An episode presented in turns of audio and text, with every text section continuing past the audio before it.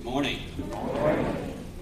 If you will, open your Bibles or your Bible app to Philippians chapter 3. Philippians chapter 3. And the word from the Lord this morning will be from verses 12 to 21. Philippians chapter 3, verses 12 through 21. And I don't know if you've done this yet, but um, last couple of times that I've read Scripture. I've gotten the audience to participate a little bit, but at the end of our Scripture reading, I will say, This is the word of the Lord. And if you would, please say, Thanks be to God. How about that? So at the end of it, I say, This is the word of the Lord, and you will say, Amen. Let's stand in the honor of reading God's word. Holy Spirit says through the Apostle Paul, Not that I have already obtained this, the resurrection of the dead, or am already perfect, but I press on to make it my own. And here's why because Christ Jesus has made me his own. Brothers, I do not consider that I have made it my own, but one thing I do, forgetting what lies behind and straining forward to what lies ahead. I press on toward the goal for the prize and the upward call of God in Christ Jesus. Let those of us who are mature think this way. And if anything you think otherwise, God will reveal that also to you. Only let us hold true to what we have attained. Brothers, join in imitating me and keep your eyes on those who walk according to the example you have in us. For many who have often told you and now tell you, even with tears, walk as enemies of the cross of Christ. Their end is their destruction, their God is their belly, and they glory in their shame with minds set on earthly things. But our citizenship is in heaven, and from it we await a Savior, the Lord Jesus Christ who will transform our lowly body to be like his glorious body by the power that enables him even to subject all things to himself. This is the word of the Lord. Let's pray together.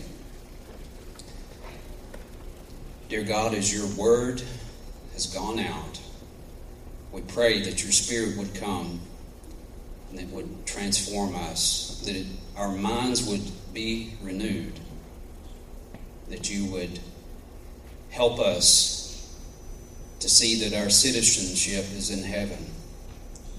Help us to be faithful while we await our great Savior, the Lord Jesus Christ, who will transform our lowly bodies to a body like His.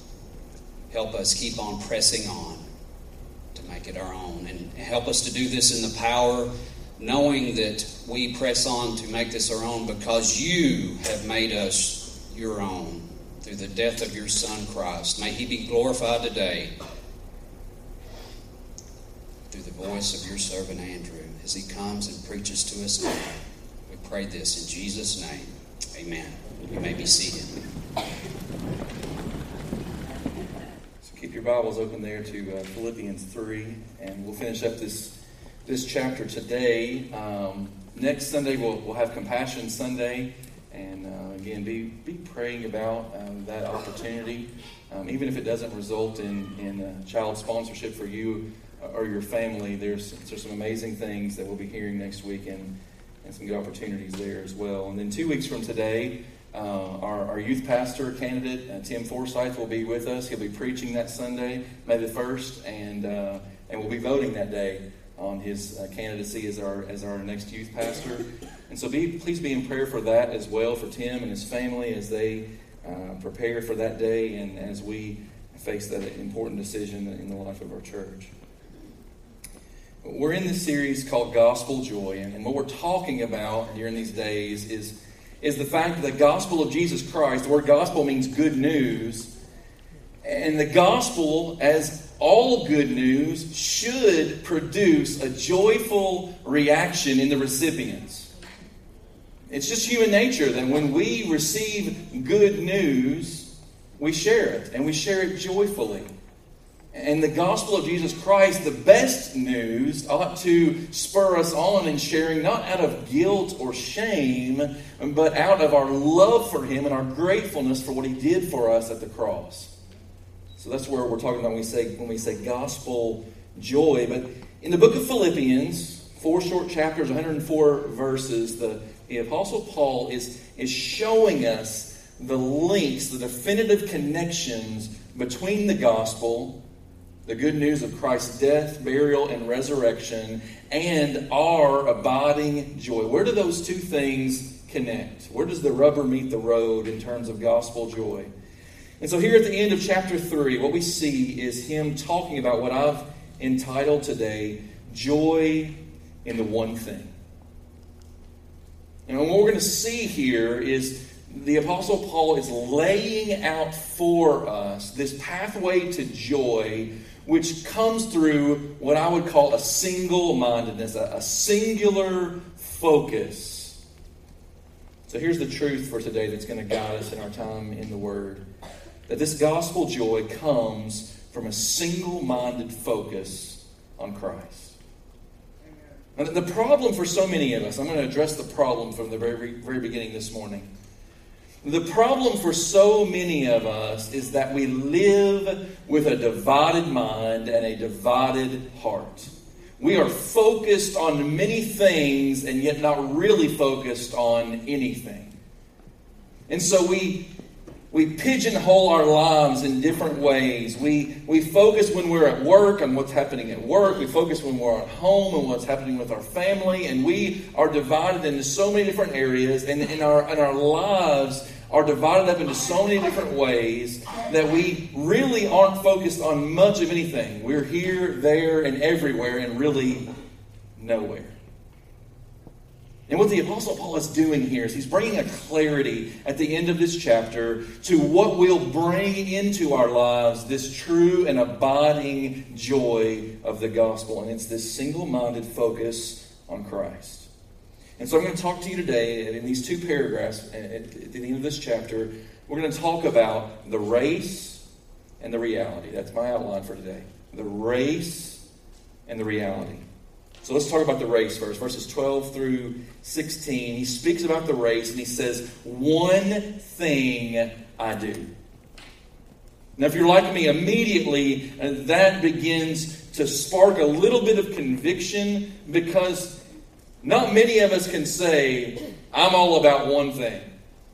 In fact, if I, if I were to ask someone who knows you well to define your one thing, what, what is so and so all about? I mean, what's their what's their one thing if you were to if you were to name it? For some of you in this room, somebody might could could answer that, but for many of us, it'd be well, you know, I don't really know. I mean, he enjoys this and he he likes that. I see him doing this, and this is he spends his money over here and over here and, uh, his time here, there, and I don't really know what the one thing is. For the Apostle Paul, it was without a doubt.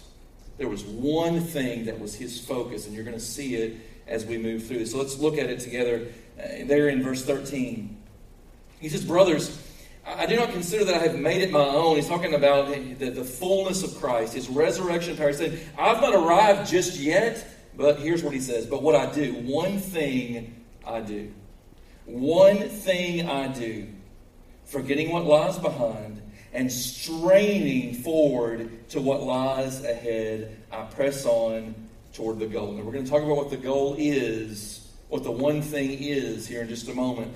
But get in your minds, first and foremost, that this race that he was describing here is all about one goal, one thing he says, I do.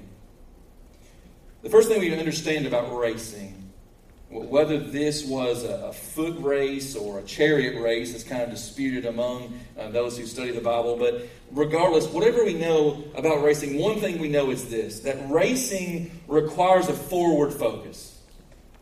Racing requires a forward focus. There have been many races over the years that have been lost because the one in the lead looked back or because the one in the lead looked to someone who was to their side and then stumbled, because they lost focus and began to look on those around them or those behind them, they lost their footing and they fell in the race.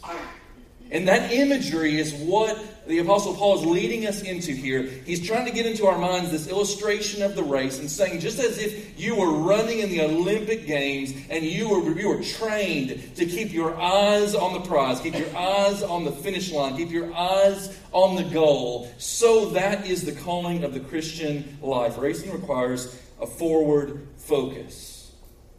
But for so many of us, we are held captive by our past. Notice what he says one thing I do, forgetting what lies behind. You say, How in the world do you do that? You say, Pastor, I don't, I don't think you understand what's happened in my past.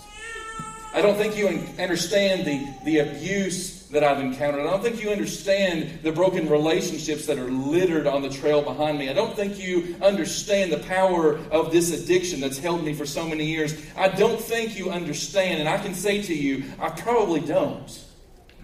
But we serve a God who understands completely. He understands exactly what your race requires. And He is saying to you today that the only way that you will run in this gospel joy that's being described, the only way that you will run this race with joy and with victory is if you're focused on what lies ahead. I love what Warren Wiersbe said, describing this. He said, We break the power of the past by living for the future. We cannot change the past, we can change the meaning of the past. And there is tremendous energy in the present power of a future hope. But see, here's how so many of us, here's how so many of us end up trying to run the Christian race, trying to live the Christian life. We are captivated by our past.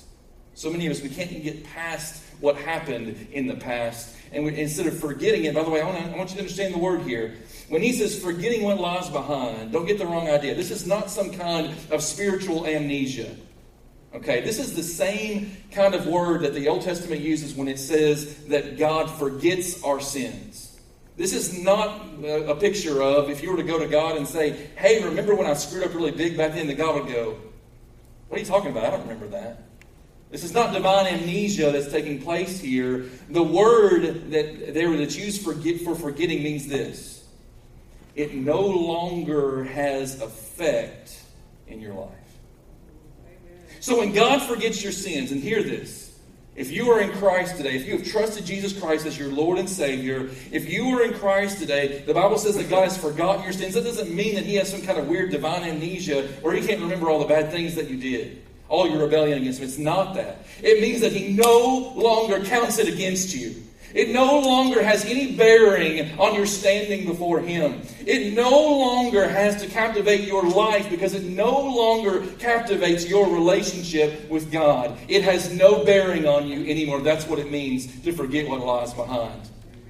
And for some in this room, you desperately need to forget what lies behind you because it's keeping you from running the race.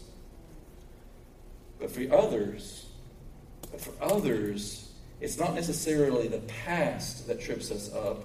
He says, forgetting what lies behind, and it's both. It's two things. Not just forgetting what lies behind, but and straining forward. This is every muscle tensed. This is straining forward with every ounce of energy that we have, straining forward to what lies ahead. But here's what we do Maybe it's not the past that's tripping you up. Maybe it's the people around you that are tripping you up. Maybe it's that person in your workplace that gets on your everlasting last nerve. Maybe it's the person in your own home that's tripping you up. You say, well, what do I do if the people around me are tripping me up? So here's what we like to get caught up in. We like to get caught up in comparisons. So instead of running the race that Christ has set before me, I try to run your race. And you're a little faster than I am, and you're a little farther ahead than I am. And so I'm trying to match your step instead of running the race that Christ has set before me. And in trying to match your step, guess what I do? I stumble and I fall because I was never meant to run your race. And comparisons rule so much of our lives. We want to we look to others and we say, "Man, they got a nicer house than I have. They have a better car than I have. Their their wife is prettier than mine is. They have all these things that I desire." And even spiritually, we can get in that place. We begin to compete with others. And I want you to understand something this morning. There is a competition in the Christian life. It is not with your brothers and sisters in Christ. And somebody in this room needs to hear that this morning because you have been living your life comparing yourself to other believers and always feeling like you come up short or or even more dangerously pridefully going well i'm better off than so and so and that is not this race. It's fixing your eyes on what lies ahead. We'll get there. We'll get to what the goal is. But this singular focus. So he gives us four instructions. How do i how do i race with a forward focus First of all, you race with patient perseverance. We find that there in verse 17. I'm sorry, verse 13. Race with per- patient perseverance. Brothers, he says, he's talking to the church here. I do not consider that I have made it my own, but one thing I do, forgetting what lies behind, straining toward what lies ahead, I press on. There's this picture of perseverance of running forward in the Christian life, of continuing to press on regardless of the obstacles, of understanding that the goal is worth it. Here's why so many fall out of the race. Here's why so many walk away from the faith. And he's going to address those who've walked away from the faith in this next paragraph. Here's why so many fall short of the goal line because they don't realize the value of the prize. One of our elders was sharing with me about a, a basketball tournament he was in recently. Worked hard all day, three on three tournaments, sprained his ankle, and they, they, they were pressing all day long to try to win this tournament. And he comes to the end, and the prize was a t shirt. I don't know about you, but I don't need another t shirt. At the end of this race is a prize beyond all prizes. We're going to get there. I don't, I don't want you to misunderstand what the prize is this morning. But one reason so many fall short in the race is they don't realize the value of the prize. That forward focus, that patient perseverance, pressing on, as he says, will take you there. Next, he encourages us. He encourages us to go to this place where we begin to run and to race for the real reward for the real reward. What is that reward? He's talking about here. I press on. I'm going to focus on one thing. What is the reward? And we've already talked about it last week. If you were here last Sunday, the reward is given in verses 10 and 11. This was the reward for the Apostle Paul. He said, This is my goal, that I may know him that I may know him and the power of his resurrection and may share his sufferings, becoming like him in his death, that by any means possible I may attain the resurrection from the dead. That's the goal. The goal of the Christian life is not to be a morally good person, to join the good boys club or the nice girls club. That is not the goal of the Christian life. If that's the, if that's the gospel that you were sold, trade it in for something better. And the goal of the Christian life is not to measure up in the standards of our society. If that's the gospel that you receive, trade it in for something better. And I want to say one more thing. The goal of the Christian life is not to get to heaven. Here's where we get confused. You say, wait a minute. That's not the goal? No, this is the goal. That I may know Him. Let me say something that a dear preacher that I've loved for years has said many times, and I want to say it to you this morning. If you don't want Jesus, you want nothing to do with heaven. Heaven will not be your eternal golf course, your eternal fishing trip, your eternal shopping trip. I'll put that in for the ladies if you want. Heaven is focused around Jesus Christ. Day and night, multitudes worshiping Him, praising him because of his work at the cross. You go to Revelation chapter 5 and you'll see this picture of what heaven is like. A multitudes from every tribe, tongue, and nation in chapter 7, they come together and they're worshiping. And they're not just worshiping any old God, they're worshiping Jesus Christ, the Lamb who was slain. They're glorying in the cross. And he is the focus, the center of heaven. There is nothing greater than him. He is the prize. And if you don't understand how Christ is the prize, here's the reason you've not yet seen him. You've not yet understood the greatness of who he is and what he has done for you. You see, we so often think of heaven as a place that will be very centered around ourselves. You'll even hear folks say, all the greatest things of this life, that's what heaven will be all about. All the greatest things of this life, that'll be what heaven's all about. See, that falls short because there's something greater than this life. And when you live for Him, when He is the prize, it makes all the difference. So race for the real reward. The next instruction is to race with an amenable attitude. What I mean by that is, is, is a willing spirit. I mean, a, a teachable personality. In verse 15, he says, So let those of us who are mature think this way. And if any of you think otherwise, God will reveal that also to you. Now, the Apostle Paul is not being snarky here and saying, well, if you don't agree with me, God will slap you across the face a few times and you'll get straight. That's not what he's saying here. What he's saying is, okay, guys, if there are some places where your understanding of the gospel is a little bit lacking, you're just a, a little off in a few areas. And he's not saying you're off in left field somewhere with a false gospel. But he's saying if there's some areas where you're struggling, some things that you're that you're you're finding hard to understand, if you've not yet uh, or getting gotten to a place of maturity where you're fully focused on Christ, he's saying, here's what I know God's going to be faithful to do. It came from chapter one. He who began a good work in you, he'll do what? He'll complete it, right? That's what he's saying here. He's saying, I know, I'm trusting in that the God who saved you will also sanctify you. I'm trusting that the God who invited you in the race will also give you the power to persevere to the end. I'm trusting that the God who gave you some knowledge of the gospel will also fulfill that knowledge. I'm trusting that the Holy Spirit will be your teacher. By the way, that's a good thing. You know, Jesus said when he ascended back into heaven, I've got to go away.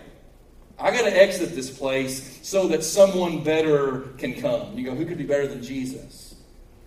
Well, he's saying better in terms of this age that the Holy Spirit, the third person of the Trinity, would come as our teacher, would dwell in the people of God, and would reveal to us all truth. The only reason you understand anything from the Word of God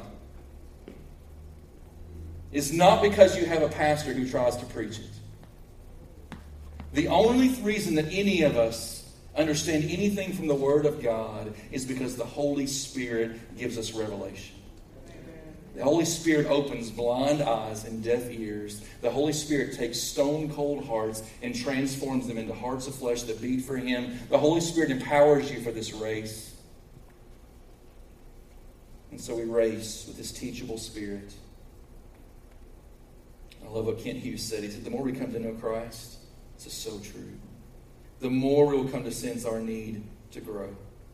When we imagine that we have arrived, stagnation sets in. Spiritual dissatisfaction is a blessed state.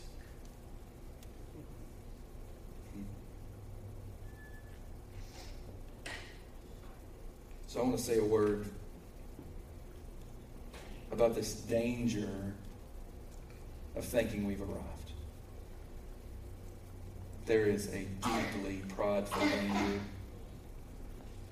And it was present in Paul's day. Apparently, there were some in the church who were teaching this idea of perfectionism that you could actually reach the goal before your last day.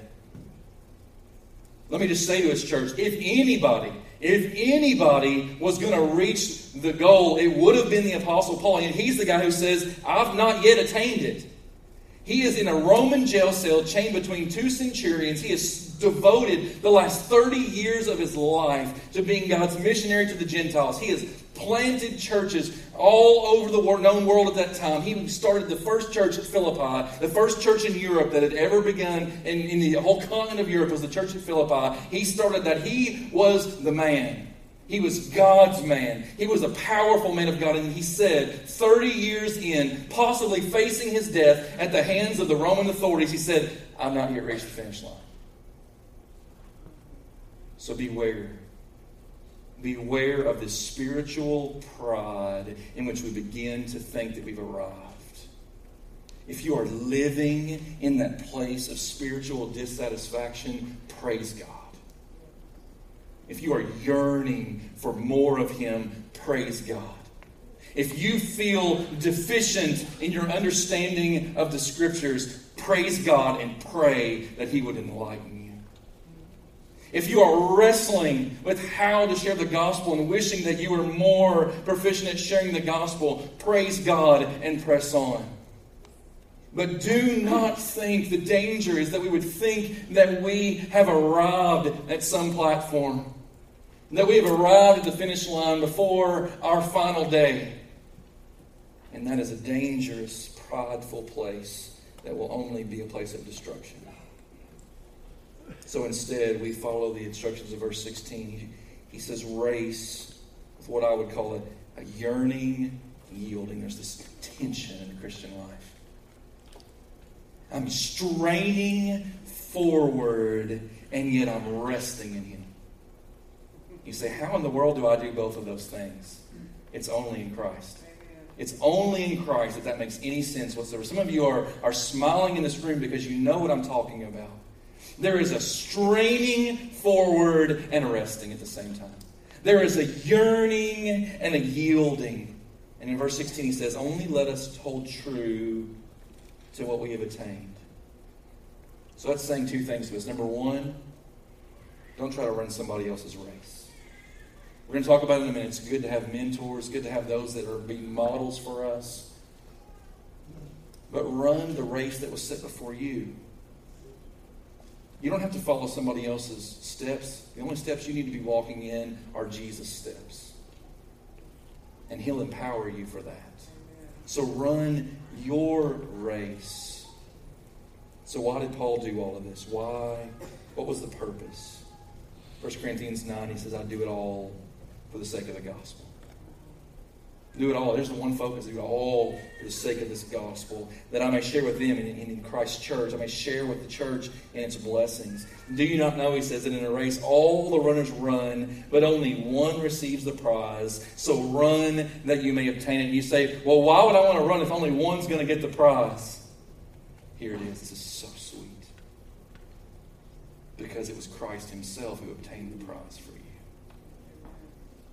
He obtained your inheritance at the cross. He is the one who invites you into the race. And here's the truth. Here's the truth. When you get your eyes off the other runners around you and you stop with the complaints and with the comparisons, and you start running with your eyes fixed on Christ, when you get into that zone, here's what you'll find You'll find that the, what is waiting for you at the finish line is more than worthwhile, and you're not going to get it just because you beat someone else there. You're going to get it because the one who beat you there obtained it for you at the cross and will willingly share with you the riches of God's glory. That's what we're talking about. But there's a basis here that I need you to see before we finish this morning there's a, an entry fee to this race, if you will. And it's bound up in what I would call the reality. We talked about the race, let's talk about the reality. Here, Paul says, One thing I know. Here's the truth of the Christian life being is the necessary source of doing. You behave the way that you do because you believe a certain way. You act the way that you do because you think a certain way. That's the reality, really not just of the Christian life, that's really the reality of every life. It's not often realized. And so, as we think about this race, this doing, we need to understand. He comes in the next paragraph to say, here's the basis for running this race. There's an entry fee that needs to be paid. There's something that will prohibit you from running in this race if you're not a part. You see, the, the picture he's going to lay out for us is this it's a picture of citizenship. And, and, you may wonder, what in the world does that have to do with running a race? Because you see, the Philippians understood it very clearly. In those days, in the days of the early Olympic Games in, in Greece, the only way that you could participate in the Games was if you were a citizen of Greece. If you were not Greek, no games for you. I know it's very different than today. Olympic Games, people from all over the world come and they compete nation against nation. That was not the original Olympic Games. In the original Games, if you were not Greek, there was no games for you.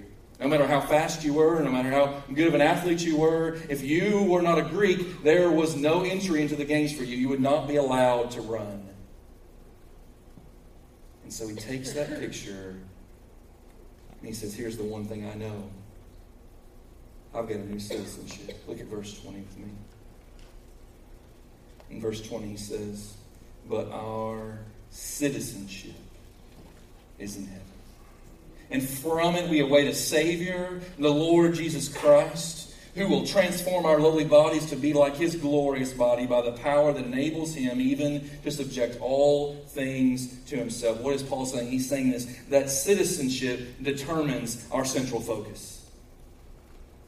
You see, as long as you believe that your primary citizenship is a citizen of this world, a citizen of this nation, a citizen of this county, as long as you are living in such a way that your mind is focused on your citizenship in this world, you will live for the things of this world. Because citizenship determines our central focus.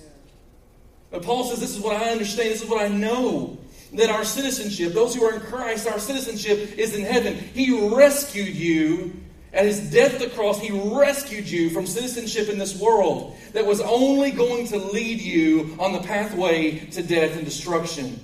This world is passing away. And what he's trying to say to us is that beyond being an American, beyond being a resident of Breckinridge County, even beyond being a member of your own earthly family, there stands a higher citizenship. And he purchased your passport into this citizenship at his cross.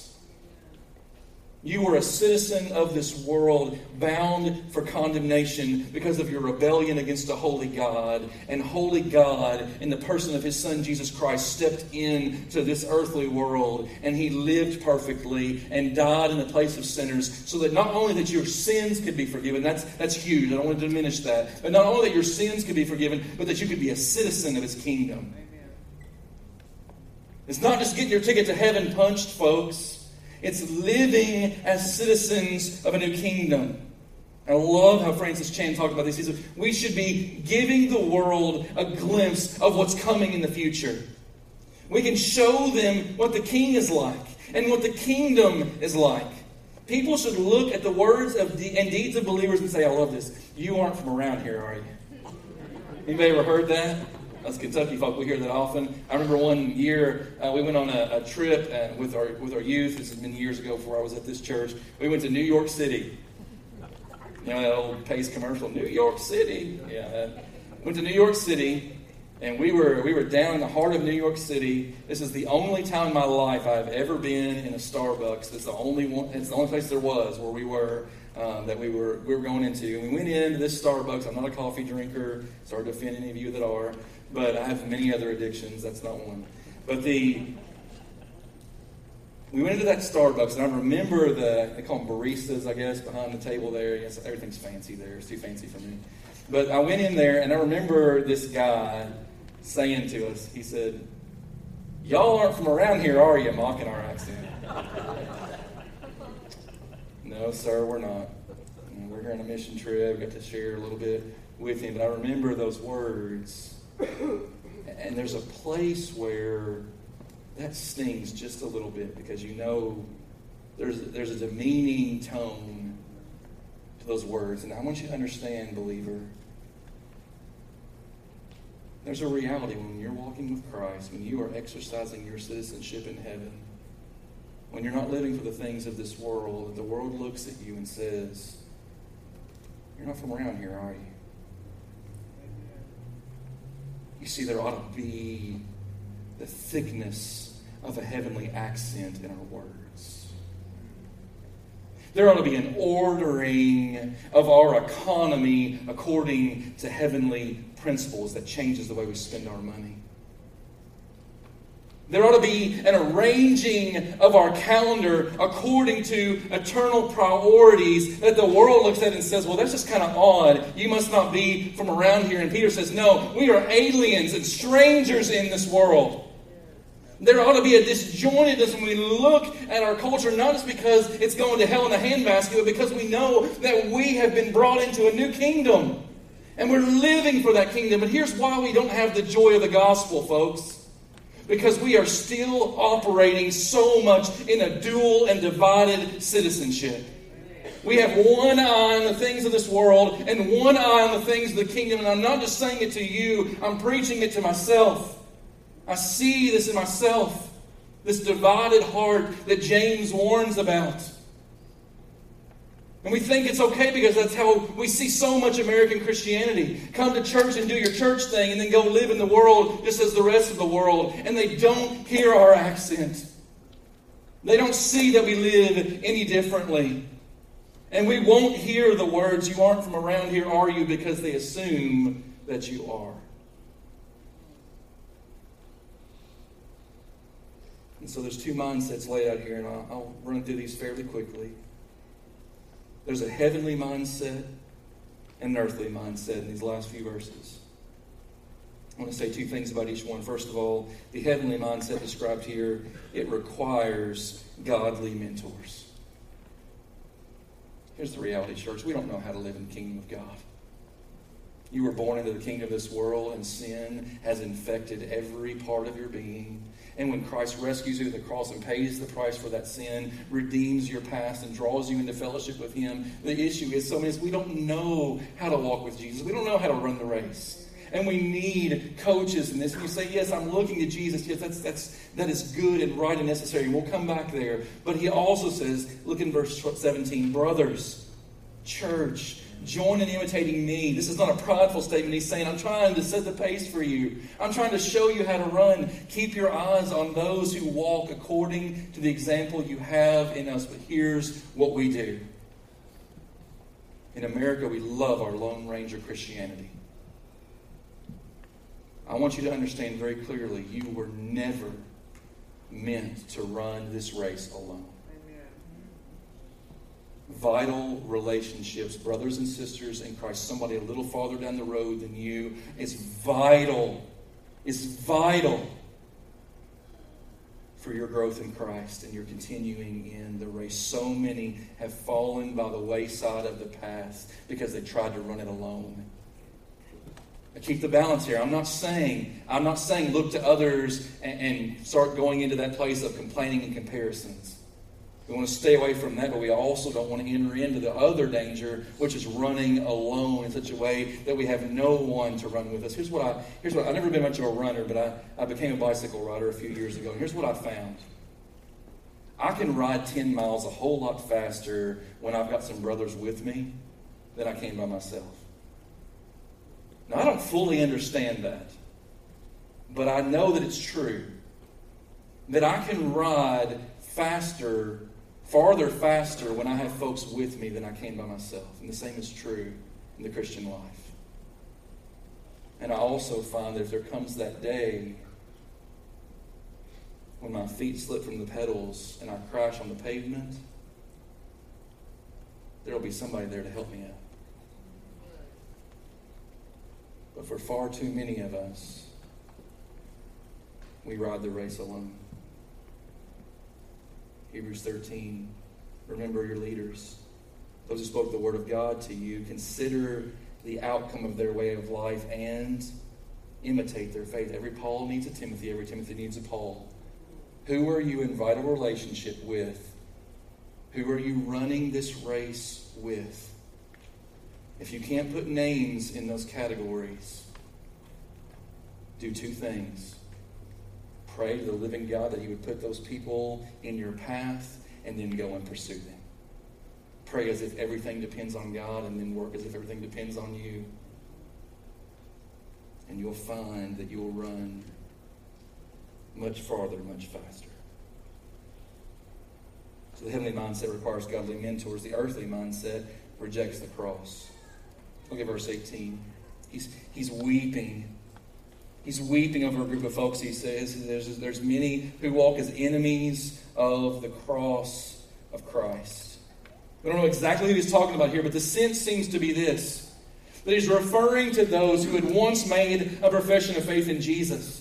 Perhaps they'd been baptized in the church. They prayed the sinner's prayer. They walked the aisle and they, and they were involved for a time. But then maybe life happened and, and nobody came running after them when life happened and pulled them away from the church. And so they were out in the world and now they were walking as enemies of the cross. Or maybe that addiction flared up again and they weren't in vital relationships that would help them to continue in the race. And so they fell by the wayside. And they began, and see so many examples of this. John talks about it in his letters. He says, There are some that, that, that are not of us. And how do we know they weren't of us?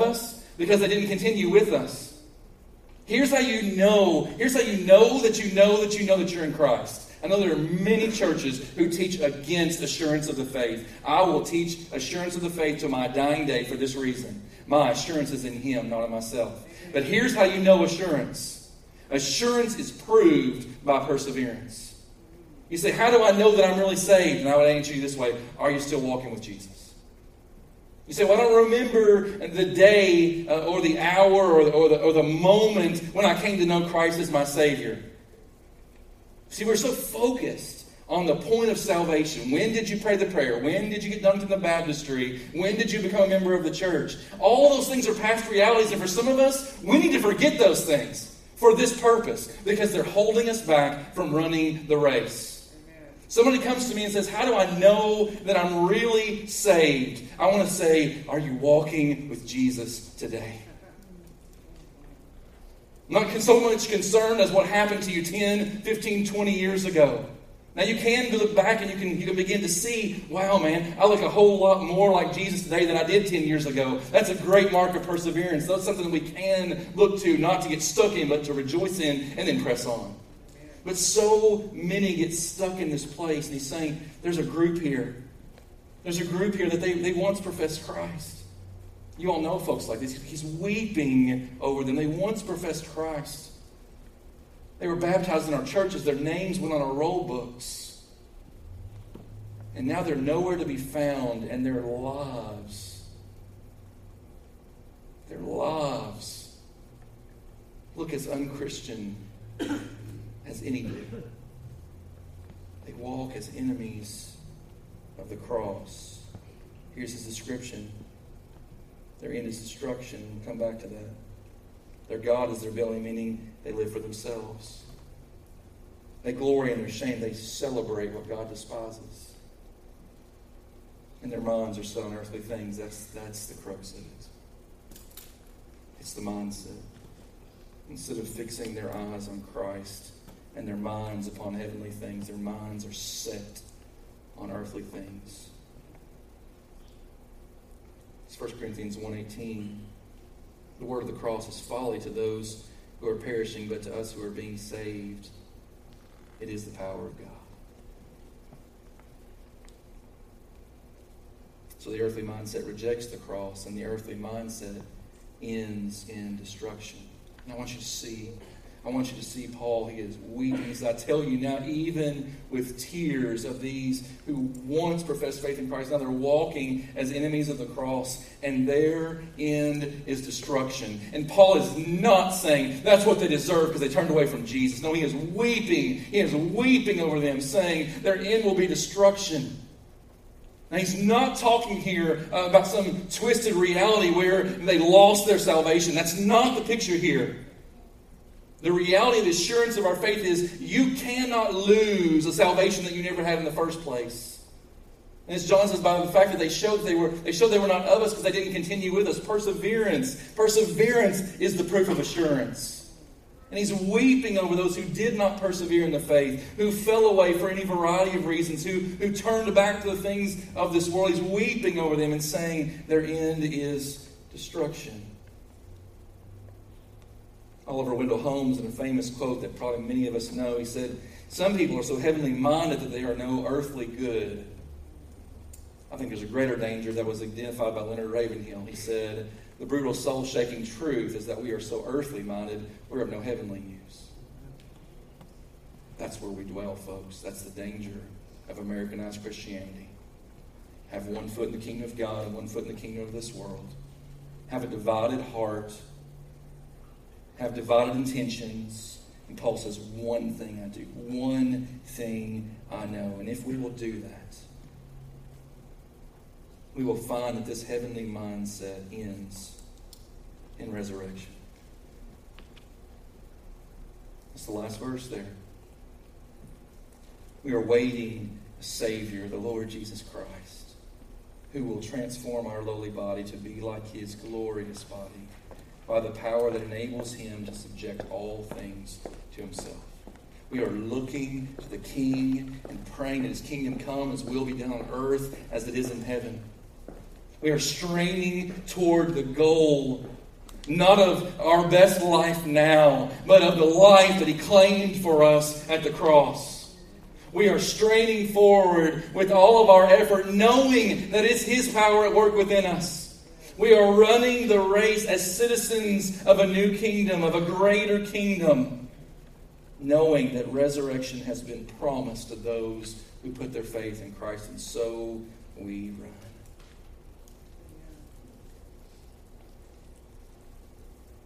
But you know, folks, running gets hard. Life gets weary. Difficulties arise on every side.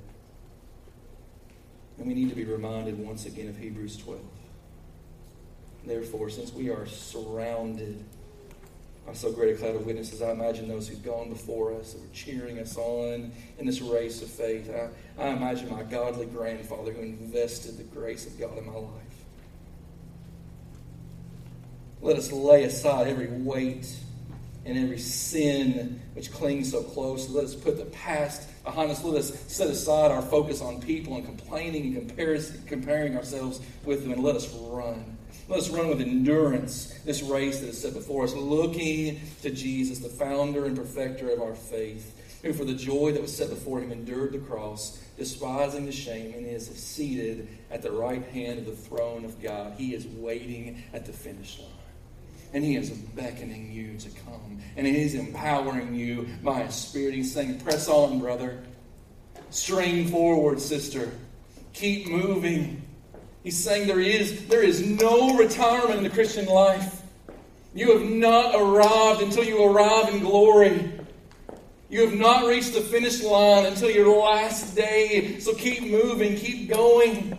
We have created this retirement culture in our country and it's seeped into our churches. Well, I paid my dues, now I get to sit back until Jesus takes me home. No, no. You keep pressing on until the day when you stand face to face with the prize. He is Jesus. But we need godly examples, and I want to leave you with one this morning. I heard this this week. I had the privilege.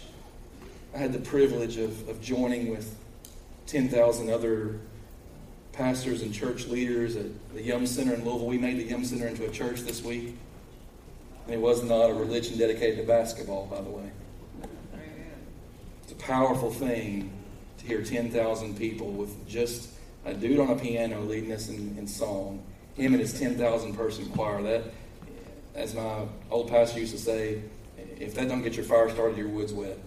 and so but there was a story shared that I wanted to share with you as we finish today because we get we get distracted, we get discouraged, we start complaining and comparing ourselves with others, and we need godly examples both in our lives and we also need godly examples from the past. Paul's saying, imitate me, look to me. This is a man who literally gave his head for the gospel. The day came when the Romans beheaded him because of his faith. We need godly examples, and one of those godly examples was a man named John Rogers.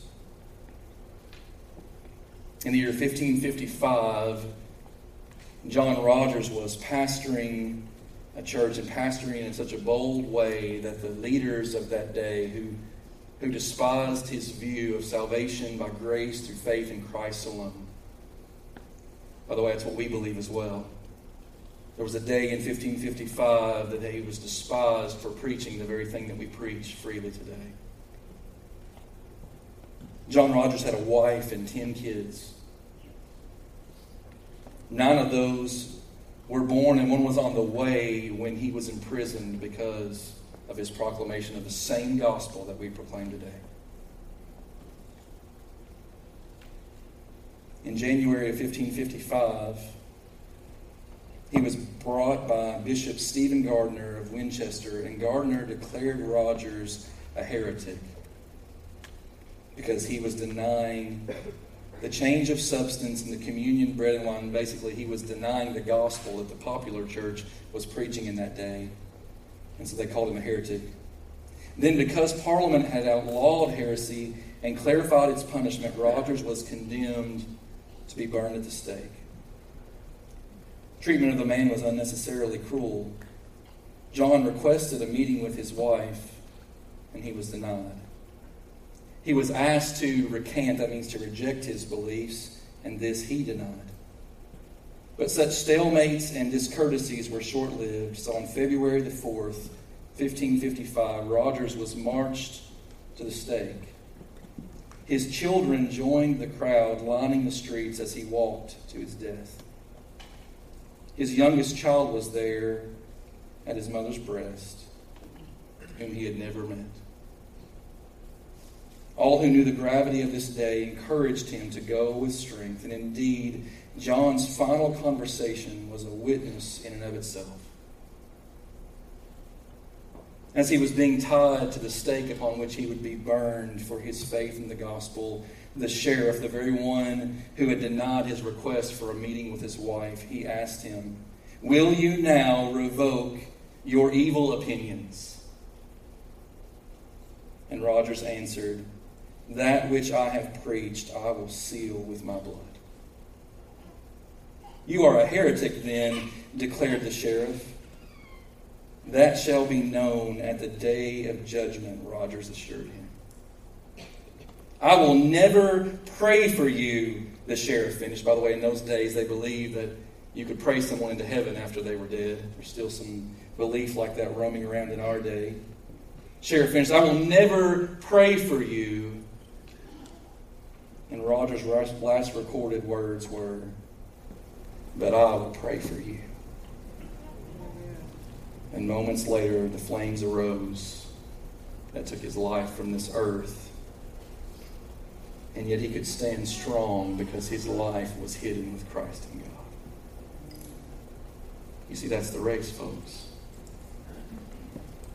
That's the race. Christ is the prize. Your citizenship has been bought at the cross. With that singular focus, you can run.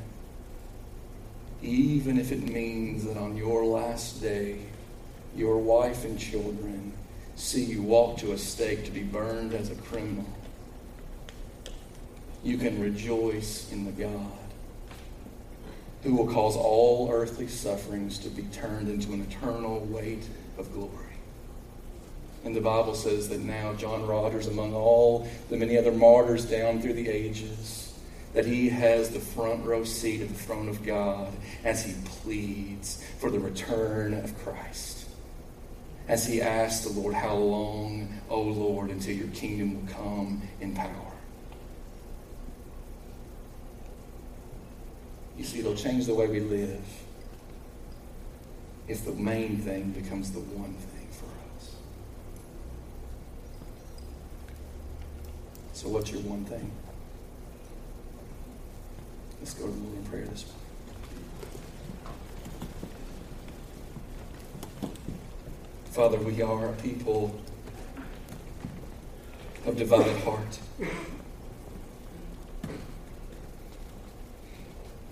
We are a people who hedge our bets by putting a little of our focus in one basket and a little in another. When you have beckoned us to put all of our eggs in the basket of this gospel.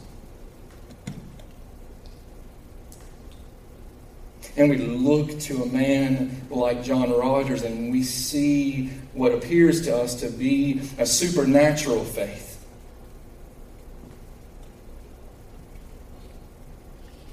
And yet his was meant to be the experience of everyone redeemed by the blood of Christ at the cross.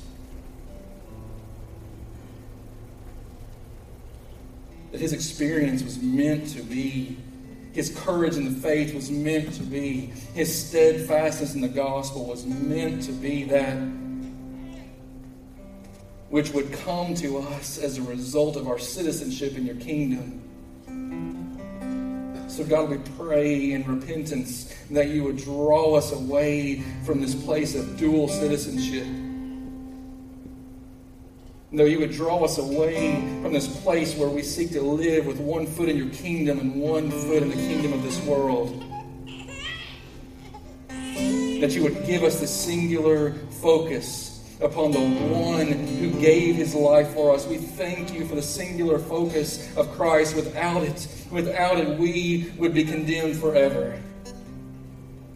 But because of the joy set before him, the rescuing of many souls, because of what he was looking forward to, the glorifying of God for all eternal ages, because of this, we now rest in him even as we race.